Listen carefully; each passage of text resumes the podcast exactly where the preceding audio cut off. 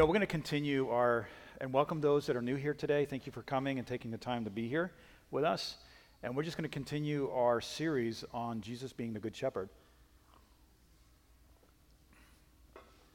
And you know, when, when Jesus said in, in John chapter 6, do not labor for the bread that um, perishes, he was talking about the word in the King James is meat. And in the, in the middle, in that time during the um, time of Christ, uh, people really didn't have money for meat. Uh, the meat was really for the people that had money, that were rich, that were wealthy. And so bread really was the go to food. It was the food that kind of put people on their feet. It's what everybody could afford. And so Jesus here is using that word bread as a description, as a metaphor. And he's talking here about satisfaction. And in Psalm 23, verse 1, um, and we, we need to be careful with scripture that we know because sometimes it can become, we can become a little familiar with that. And we use that word familiar as a description in a positive way, don't, don't we? But we could get so familiar with, with Bible verses because we grow up like in a, in a Christian culture especially in Texas, that it can just become with like, I, have heard that before. But we want the Word of God to be fresh and new every time, and that's why we begin with prayer. That's kind of why we stand, just to be, I like the attention that, that you know, we're, we're standing up and, and we're, we're giving the Word, um, we're giving the Word honor and focus. And so Jesus here is using this word metaphor, uh, bread, as the, as the basic meat to describe satisfaction. And when Jesus is describing himself, when, G- when David is writing in Psalm 23 that Jesus is the good shepherd, that Yahweh is the good shepherd, what he's saying is, that the shepherd is shepherding David. And so he's not living in, in, in, in that original, in that version that we read says want, but really a better word to translate is lack. I shall not live in lack. And how can that be? Because there's times in our life where we live in this imperfect world where we feel like we're lacking. And I think a lot of times we feel that way, whether internally I lack what it takes to be a father, to be successful in my career, to, uh, to be courageous, to stand up against temptation, or to stand up with things that are threatening that I feel is a threat. Or it could be an external kind of a sense of insufficiency, or I don't have what it takes. I don't have what it takes for me to, to live with this sense of fullness. And you know what? Jesus is saying here in John chapter 6 that there's something in, in his, that he is offering, that he is giving, that is actually something that's going to be satisfying.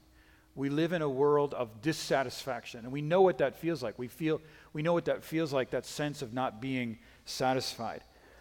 And you know something? We only can reali- realize the lack, we can, we can only realize the lack of satisfaction because we are hungry.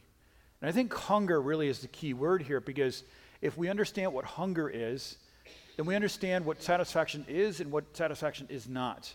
And so manna here, we know in the Old Testament, when the children of Israel, uh, the children of Israel were walking through the desert and they're being led by Moses those 40 years, uh, every morning there was this manna that would come down from heaven. It was like these wafer type of like light, um, light fluffy um, substance that would just kind of drift down from the sky and it would land uh, like the dew would land in the morning. And the children of Israel would get up every morning and they would go out and they would collect it because if they didn't collect it in time, then it would go, it would, it would, it would spoil. It would go sour. And so for the children of Israel, this manna, this bread that was coming down from heaven was a sign of God's provision or what the world or what the earth could provide. And so Jesus is saying here, and he's, and he's using this metaphor of bread for two things. Number one, bread always gave strength. It was something powerful. It, was, it gave power, it gave strength right? You ever feel weak? You haven't eaten in time in the morning, you're a little shaky, and you go and eat something, and then you feel like you have strength and power. Well, bread was that way. Number two, bread also was pleasant. Bread was pleasant. I don't know if you've been in the Middle East. I've been in the Middle East, and they've really perfected what bread tastes like. It's really good. It's amazing. I could eat it all day. Bread is amazing. And so bread speaks of the satisfaction that it gives power, and it's also pleasant and enjoyable. Yet what happens is, is that when we don't understand what true hunger is, when we don't understand who Jesus Christ is as our shepherd, then we're going to be living in a search. I want to just park here for a second about the search. Because when we were young, we were looking for things that ordinary life didn't give. I remember being a teenager and looking at the adults you know, the, in the adult world that I lived in, looking at people's life, and I'm sure that you did it too. You're looking at your parents' life, you're looking at people's lives around you, and you're like, you know, so I'm going to do it differently. It looks like they haven't got what they really wanted, but I'm going to get it, right? I'm going to do it differently. You ever think that way? I'm going to I'm going to be I'm going to be different. I'm going to get what ordinary life can't give me. And guess what happens? We grow up and we discover the thing that we wanted, that experience that we wanted cannot offer satisfaction. And that leaves us to a place where several things can happen. So, someone said it this way that, that when they were full and they were content and they had everything in their life that they wanted, they said this even in contentment, I still yearn for the imperishable. Manna perished. The food that we eat will spoil. You ever have like a great meal and then some of the food's left out overnight and the next morning you wake up and it's just not good? Pizza's good. Pizza will survive the night. Cold pizza in the morning sometimes tastes great. But food can food will, spare, will, will, will spoil. And what Jesus here is saying in John chapter 6, he's saying, don't labor. And, and this is not a verse that would say, don't work, just live off the system. It's a verse that tells us that people spend their time and their energy laboring for something because they're hungry. They're hungry. And they don't understand what their hunger is. And so Jesus here, if we read in chapter 6, uh, verse 26, it's actually talking about how the Jews are looking for a sign, they're looking for some kind of fulfillment. And I think that when we embark on this journey of looking for fulfillment, um, it could happen at any time in our life, and we start searching for this fulfillment, we're going to discover that what we felt was going to fulfill us is actually spoiling, and it doesn't fulfill, and it leaves us empty. And we discover something that life has lies, and we call these life lies.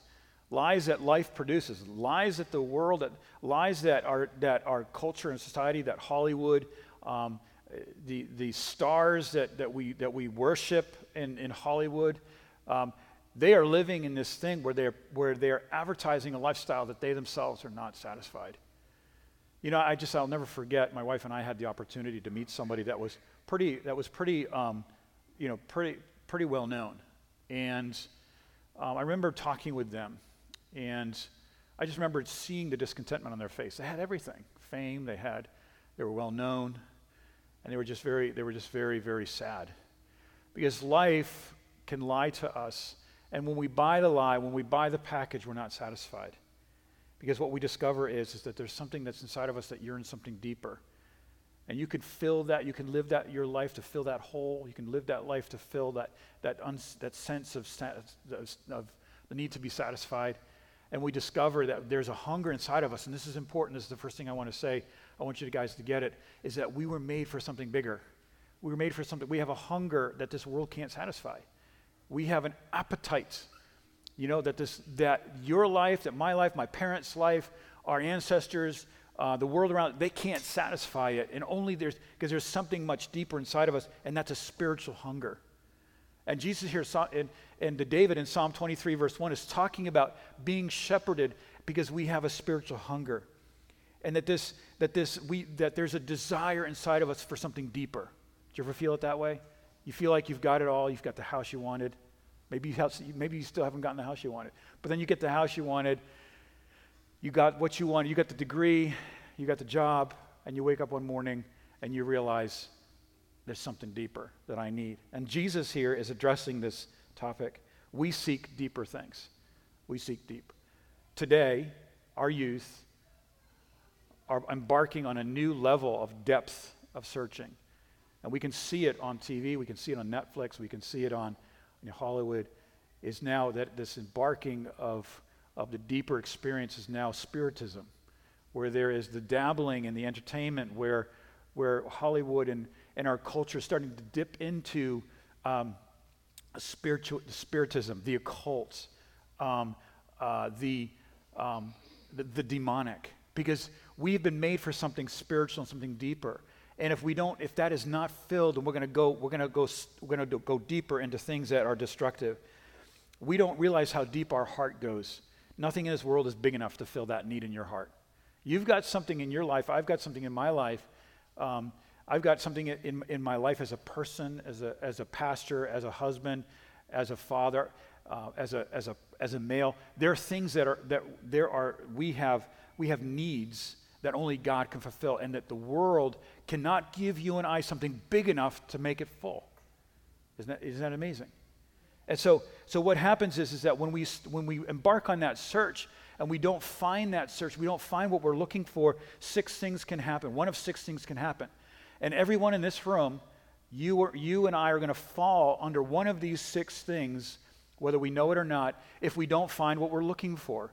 Number one, um, we could be young and naive and we just we just we keep trying and we keep trying and no that's not it. It must be out there so i'm going to keep searching. That's not it so i'm going to keep searching. And maybe there's some young people or maybe some adults that you know that just engage in that and then suddenly they're no longer engaged in that and they're doing this over there. And they're constantly changing. Why? Because there's something that's deeper inside of them that they don't understand that only god can fulfill. Number two angry.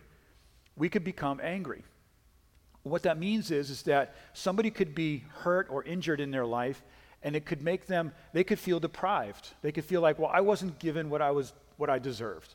I'm entitled for something more. And because I haven't been given that, or I was denied that privilege growing up, or that I was victimized in a certain way, then that makes me angry because I was looking for something and I and somebody gave it to me and it wasn't pure and it wasn't great and it wasn't holy, it wasn't sacred, and therefore I'm going to become an activist. I'm going to become an activist or a vigilante. I'm going to go out there and I'm going to, I'm going to just exact justice the way it should be done. Or I'm going to become an aid worker. I'm going to go out and heal those people that are suffering the same thing that I suffered. And yet, that doesn't work because what happens is we burn out. We burn out. And once we have become that vigilante, or we've exacted justice, or we've helped people, we've helped the whole world and we discover that there's something inside of us that's still not fulfilled. Number three, when we deal with a dis- when we disappointment, when we deal with a disappointment, and we have this, we have this, um, this brokenness. What can happen? Is we can become driven. We can be dr- we can become driven, and we when we get what we want, we're at a place where we think, you know what, there must be something better out there. Maybe a better spouse, maybe a better career or a better house, and we just keep going. We keep driving. The fourth thing is despair. And this is interesting because sometimes when, when, when people are searching and they're really endeavoring to get what they want in their life, when they get it, or maybe they don't get it, and they don't get it and they feel like there's, there's a problem with them. I don't have it in my life because there's something wrong with me. And this is this despair. Maybe there's something wrong with their physical appearance. Maybe they don't. Maybe there's maybe they're socially awkward, or maybe there's Maybe there's something else. Maybe their, their income is not what, it should, what they think it should be. Maybe they're not desirable. But the despair can come into a person's life because they think, hey, there's something wrong with me, or I've done something wrong. And so they begin to beat themselves up. The fourth thing, I'm sorry, the fifth thing that can happen to a person is we just get to a point where, and this usually happens at an older age, where they say, you know, something, it just doesn't exist. I sought for my whole life for this thing. And you know what? I never found it. And so therefore it must not exist. I'm disillusioned. I'm disillusioned. And sometimes we find in the older generation, um, we find people that have become just disillusioned. And they look at the youth, they look at the young, younger generation, and they're a little bit cynical. They're a little bit jaded. And they may say something like this to us You know what? I used to think like you. I used to believe that there was a shiny world out there and I had rose colored glasses, and, but yet I discovered that it's a mean, terrible world out there. And you know something? You, and we did, you know, like, and that kind of a person can just be so discouraging to a, a young person because they're disillusioned. They're disillusioned. And disillusionment means that I believed, I thought there was a, I thought that there was something out there and I really thought it was going to be this way, but it wasn't. And I'm so disappointed and I'm so discouraged. And then number six, Another way a person, and this is usually we find in Eastern religions or we find in the Eastern culture, is detachment. Just say, you know something, I'm not going to love anything too much because I get attached. I get attached. And that's what Buddhism teaches is don't get too close, you get detached from your world. Be detached from your the material world that you live in. And I think that that can happen to people. They can just say, you know what? I've been hurt so many times, I'm never going to be able to love again. And I'm going to detach myself, detach my heart. And you know what happens to all of these things? It leads us to a place where we're no longer human. We no longer have a heart. You know something? The things don't touch us. Um, we don't cry. We don't weep over the things that God weeps for. We become hard. We become cynical. Why? Because we're not satisfied. And we live in this life of just not being shepherded. What happens? Well, C.S. Lewis said this If I can't find the thing that I long for in this world, then I must be made for something or somewhere else, somewhere else better. And you and I, as believers, as Christians, as human beings, we've been made for something supernatural. We've been made for a walk of faith. We've been made for a relationship with God. And you know something? Maybe there's people that will say, no, I don't believe that. I, I, and that's fine. We're not here to argue. But what will happen eventually is that you and I will fall into one of these six categories naivety, anger, being driven, despair, disillusionment, or just becoming detached. Why? Because we don't understand the shepherd, the good shepherd, the shepherd of our souls, desires to shepherd us into a place where we're not living in spiritual dissatisfaction. It's very possible and I think that maybe some of you have seen this if you've traveled a little bit, or maybe if you've been around to some very broken places where there's a lot of poverty. Sometimes in the most impoverished places, you find just the, the happiest people. You just see really happy kids running around as joy. I remember being in China, in Western China, uh, which is, by the way, and people don't know this, but they're, the largest province in China is actually Muslim. And it's the Xinjiang province. And it's a province where just it, everybody looks like they're from Afghanistan or and they're a Turkic people group. And me and another uh, brother from Kyrgyzstan went there uh, after a conference we had in Almaty, Kazakhstan. And we just took a taxi to the border. It was $45. It was a seven hour ride, $45 taxi ride in a nice Mercedes. We get to the border, we walk across the border. The Chinese guards were just flabbergasted. They didn't even understand who we were and what we were doing. And we just told people, hey, we're just going to teach people English. They're like, okay. And so it was funny because the head, the head guard of the border crossing comes, over, comes out to me, and I thought, man, I'm in trouble. And he was this really big guy from Chinese guy, and he just starts speaking to me in really broken English. And he goes, How's my English? And I said, Oh man, that's great English. really good English, you know? And like he said, Okay, go through. So we get to this city, and it was a really, really poor place because in that part of China, the, the Uyghur people are very, very pressed in and oppressed by the government and they don't have addresses, they don't have documents, they don't have like they don't have like passports or licenses or IDs, and they don't even have cell phones. So we went to this village of like maybe 10,000 people, and it was just very simple, no street names, no nothing. And uh, we met these two guys, two young guys, and they took us from house to house to house. And every house that we met, there was a family there. And the guy that was with me, he was translating into their language. Every house that we went to, we talked to them and they just they were so happy like it was in the middle of january it was really cold but there were these kids outside playing and they just had these thick sweaters. That's all they had. They're outside playing in the snow. They're just playing. And it was just very like you know it was just a very interesting um, simple naive kind of joy. And we met person after person. And as we talked with them they didn't have very much but they had a very they had a deep sense that there was a god. And every house that we went to, we literally at the end of the at the end of the visit prayed with the family. We must have prayed with 10 families for Christ. And we just ran out of time. We went from and then that family would say, "Hey, can you go tell my cousins this?" So we go to their cousin. It was like something out of the book of Acts.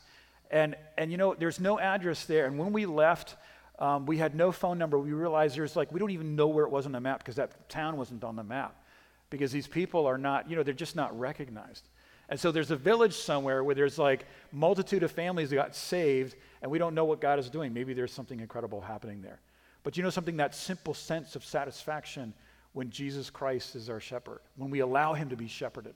Last week we talked about allowing God to shepherd us and not living in isolation. And here Jesus here is talking about don't search and labor for those things that aren't going to bring satisfaction. And yet we miss it. We miss that all the time. And guess what? There's no condemnation. God will bring us back. He brings us back. We've been made for something deeper. And you know something, something deep's not going to, if it's not eternal, it's not going to satisfy us.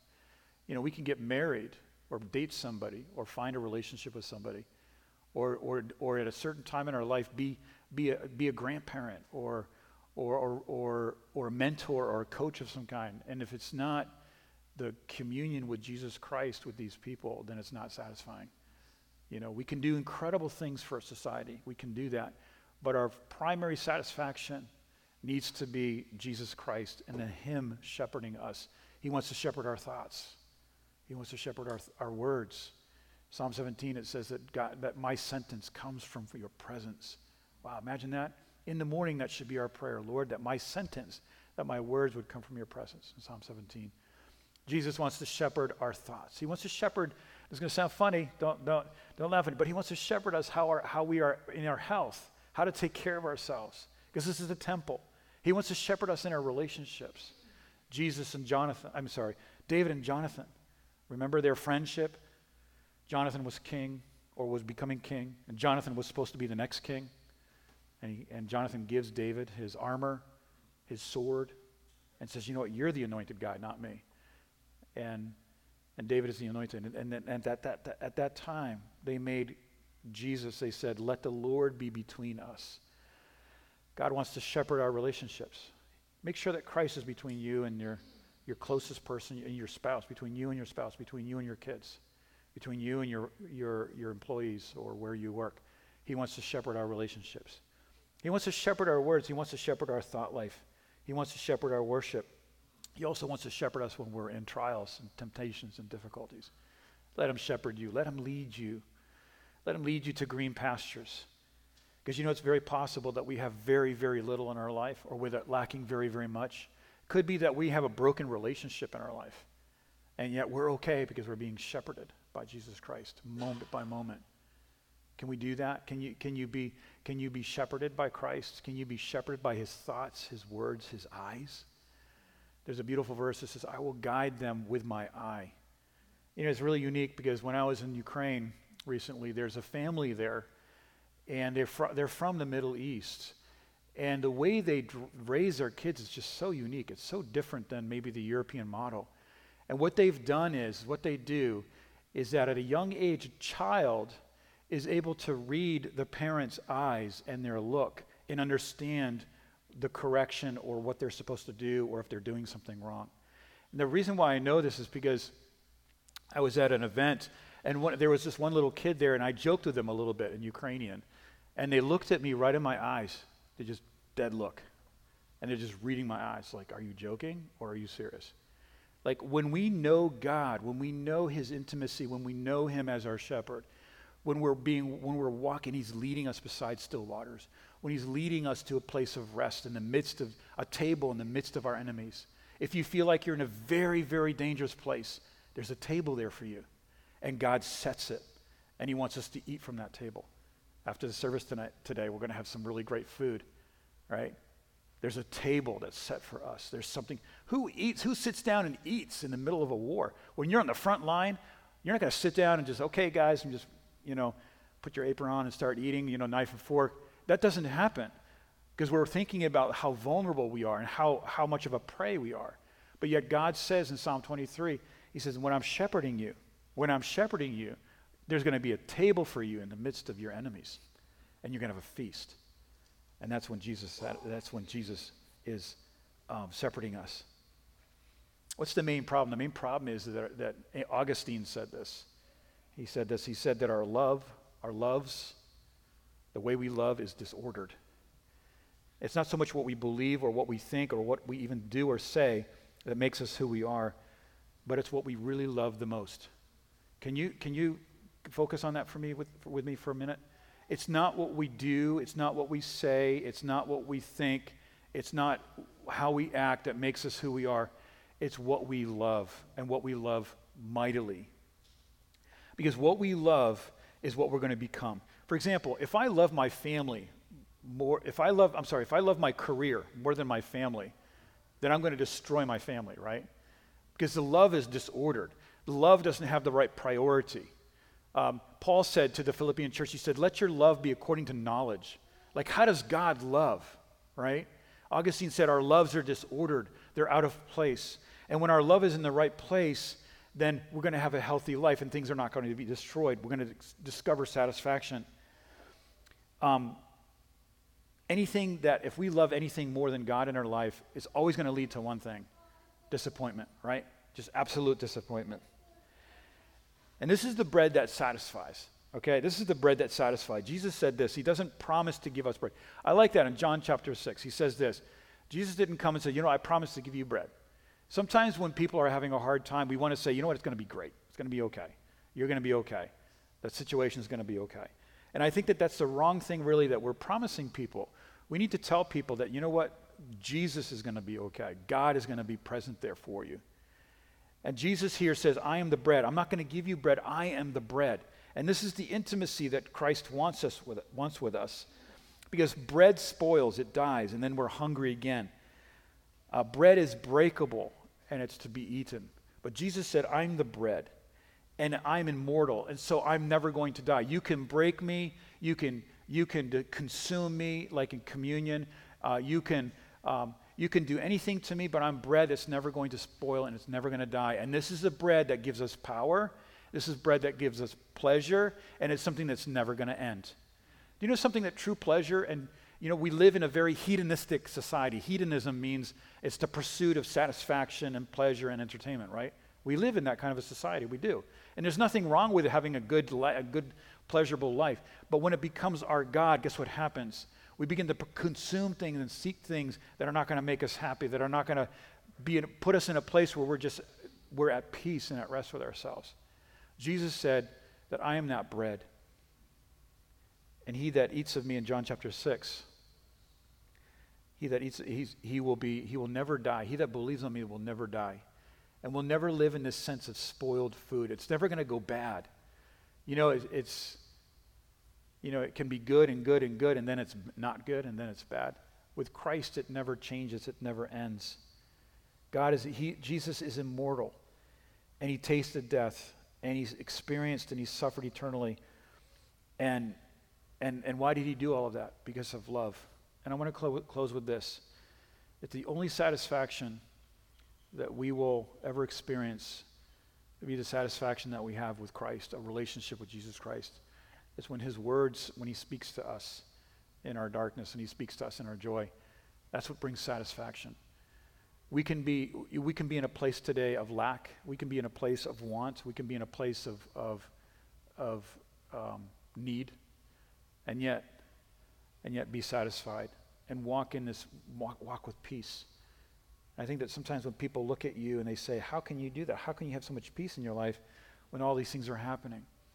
It's because Jesus is shepherding me. He's shepherding my thoughts, He's shepherding my steps, my decisions. And He's shepherding every step of the way. And when this happens, there's this satisfaction, there's this fullness that we, that we experience because He is enough. Jesus is enough. I, I have to tell a story. I've told this story before, and but um, remember, I was pastoring a church that we had replanted in north of Philadelphia, Pennsylvania, and I remember like it was just it was a, it was an old building, and and my wife and I had spent a lot of our own money just to get this going, and, and we had um, you know we were just starting services there. And I remember that one Sunday, one weekend, we had this idea. We're going to have like a community day. So we got a pig, we roasted the pig, and we just like, we brought it out. We had a parking lot next to our church. And Philadelphia up there, roasted pigs is a big thing. Like, so we got a roasted pig, and we just like, it was all this tinfoil. We opened up, we, we just started serving it, and we had like 200 people show up from the neighborhood. It was a, kind of like a small suburban, suburban town. And I remember like, you know, we had these activities, we had these games, we had uh, we had these raffles, and it was really a lot of fun. And I thought, you know what? Tomorrow's going to be a big Sunday. You know, I thought, wow, it's going to be a big Sunday. We got a lot of people that came out. They know about us, and you know something? Sunday came around. We were like ready for. You know, we had extra chairs out, and I remember, I remember we had we had only like we had like um, five elderly people that came, and one family that was just just a wreck. And I remember just like being in this chapel and I was thinking, I was so angry. I was so upset because, because I was thinking, you know what, God, we did all of this. We worked so hard and we, we had this program already. And it was like during the worship time, and, and I was like, I wasn't doing the worship at the time, and I was just there. And I was thinking, my attitude was so bad as a pastor. It happens, yeah, it happens. And I just remember thinking, like, God, you know, like, what do you want us to even do here? Like, are we even supposed to be here? And and I'm just looking at like I'm just thinking I'm you know just you guys are thinking man he was really off. I was, and like the Lord's like, are you okay? And I was like, no, I'm not okay. And then he says, the Lord, and as the worship's going, I'm trying to get my attitude in a good attitude I can preach in, like the right mind to preach in. And I just remember the Holy Spirit shouting to me, speaking to me, and asking me this very powerful question. He goes, eh, he goes, he goes, he, Jesus said to me, Am I enough for you in this church? Am I enough? I was like, I was like, no, I want a lot of people in this building. and like, you know, and I said, okay, you are enough. And it was just such a lesson to me that like, like if Jesus is not everything, if he's not our first love, then nothing's going to satisfy that. You can have everything you want, you can have everything in this world, and you're going to discover I've been made for something deeper. I've been made for deeper fellowship. That's what we crave in church, don't we? That's what we crave in the body of Christ. It's just deep fellowship you know, we enjoy the fun times and the social times, but there's moments where we just want to sit down and just talk about some deep things with God, face uh, heart to heart, with open face, right? And that's the satisfaction in a church. That's the satisfaction when we talk to people. People really desire deep things. I'll tell you one more story. Yesterday, we were out in a neighborhood not far from here, down by um, down by Aldi's, behind Aldi's, and we are just talking with neighbors there. And I remember um, Micah and Noah and I Micah, Noah, and I knocked on this one door. This guy came out, and he just seemed kind of off, you know, just something wasn't right. Just kind of acted just just weird. And we were talking, and and he's and he's just talking like, you know, he kind of just seemed like upbeat and just distracted. Older guy, and he said, you know, I just came back. I'm Catholic. He said, I just came back from a funeral of a dear friend of mine who was a who was a, uh, my cousin, and he was hit by a truck, and I just got back home minutes ago. And I just said, I'm so sorry to hear that. And yet, we endeavored to go into a conversation to encourage him, to comfort him. And yet, he didn't want to meet there. He didn't want to have that conversation. And he was just wanted to be on this other level of, hey, everything's great. Look at my truck over there. He had this really old um, Ford 250 from 1965. Beautiful truck. He, he was refinishing it. And he just, he goes, come over, and I'll just show you the truck. And like, it just, it, everything was just about something else. And I could tell this man's really hurting and he's really grieving. And yet, maybe he had never had someone in his life that could talk to him about the deep things. Because we're deep people. We've been made for deep relationship with God and with people and for a relationship. And as sheep, when we enter into that, into that intimacy with Christ, with intimacy with God, then there's this deep satisfaction. And you know what? In the times of most deepest need, we have this sense of satisfaction and health because we're being shepherded not by our old sin nature, not by our lusts. We're not being shepherded by our bad decisions, by what the world is telling us. We're not being shepherded by people who are cynical and disappointed and disillusioned by life. We're being shepherded by one who loves our soul. And you know what happens? We discover that we have a spiritual appetite, we have spiritual hunger. Matthew chapter 5, it says, Blessed are those that hunger and thirst after righteousness for they shall be filled. Amen. Let's pray. Father, we thank you, God, that you fill us. Lord, we truly hunger, God, for that spiritual thing. We hunger for you. Lord, we, we confess that. We recognize that. And maybe, maybe there's uh, folks here today that maybe you're in a place where you feel like you're pursuing uh, an unsatisfiable desire. Uh, maybe you're just living in, in maybe degrees of dissatisfaction or anger or maybe some of these other things that we talked about disillusionment or despair or maybe a naivety or, or some other way we're just trying to deal with the lack of satisfaction.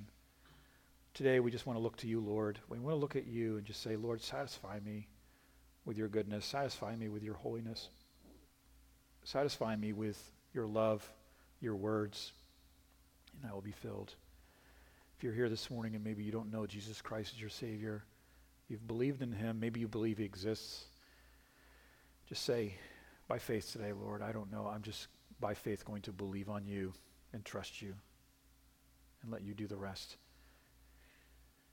Father, we thank you for this time together. We pray, Lord, as, as we finish this service, bless our that's before us in Jesus' name.